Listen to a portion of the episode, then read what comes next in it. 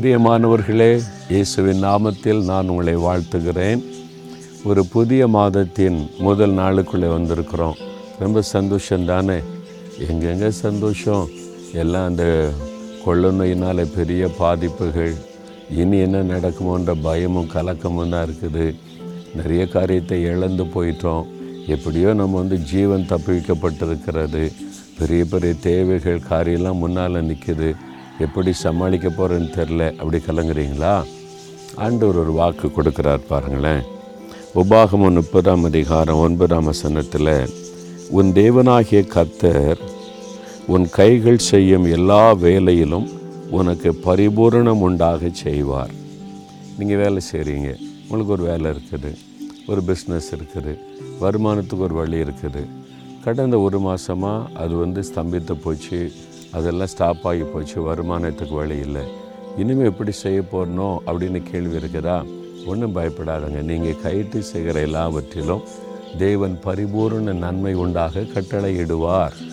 வேலையில் பரிபூர்ண நன்மை, உங்கள் பிஸ்னஸில் பரிபூர்ண நன்மை, நீங்கள் கைட்டு செய்கிற எல்லாவற்றிலும், விவசாயத்தில் பரிபூர்ண நன்மை, நீங்கள் செய்கிற எல்லாவற்றிலும் பரிபூர்ண நன்மையை தேவன் கட்டளையிடுவாராம்.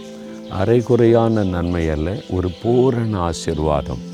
அப்போது அன்றைக்கு ஈசாக்கு பஞ்ச காலத்திலே விதை விதைக்கிறார்.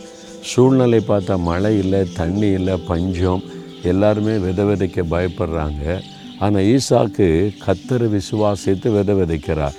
என் தேவன் என்னை ஆசீர்வதிப்பார், கர்த்தர் விளைய செய்வார் என்று கர்த்தர் மேலே விசுவாசித்து விதை விதைக்கிறார். வேதம் சொல்கிறது நூறு மடங்கு பலனடைந்தாராம். அவருடைய அறுத்து என்ன தெரியுமா? பூரணமான நன்மையை அவர் பெற்றுக்கொண்டார். பூரணமான ஆசீர்வாதம், ஹண்ட்ரட் பர்சன்ட் பிளஸ்ஸிங்.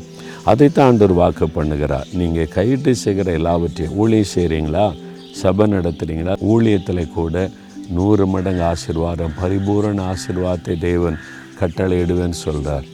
அதனால் நீங்கள் முந்தின காலம் நீங்கள் எல்லாத்தையும் இழந்துட்டோம் போயிட்டோன்னு சோர்ந்து போகாதங்க. முன்னால் இருக்கிற ஆசீர்வாதத்தை பாருங்கள். தேவன் பரிபூரண நன்மை தரப்போகிறார். விசுவாசிங்க, பெற்றுக்கொள்ளுவீங்க, மகண்ட களி கூறுவீங்க. சரியா?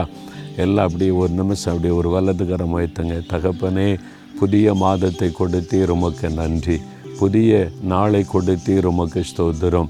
ஒரு புதிய வாக்குத்தத்தம் கொடுத்தீர், உமக்கு ஸ்தோத்திரம்.